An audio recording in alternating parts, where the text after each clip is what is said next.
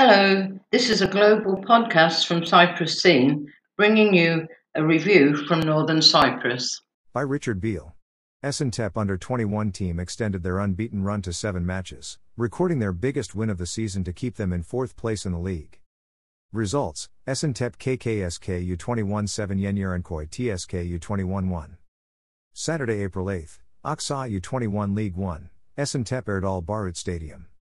As the scoreline suggests a very entertaining match, Yen Yenierenköy played their part as well, they had their moments but couldn't finish. Yen Yenierenköy's defense was torn apart constantly, being suspect to the long ball which Gökdeniz Cole and Dursun Ali Kural fed upon which great effect. The score could have been well into double figures but a combination of poor finishing and some good saves from the visitors' goalkeeper Kemer Dem kept the scoreline down to 7 to 1. Esentepe's defense was solid in defense and their midfield with Kaya Miroglu Bahadur having a good, energetic match patrolled the middle of the park.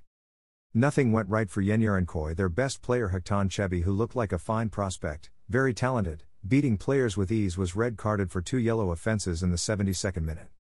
Esentepe made full use of this match and the scoreline, taking the opportunity to make full use of their replacement bench. Scorers Gok Gökdeniz Cole, 20,65, Dursun Ali Kural, 22, 45, 68, Mehmet Ada Arakan, 32 Pen, Tugkan Gokman Gunesh, 90, Esentepe. Unal Kermiziyuz, 28, Yen Yenierenköy.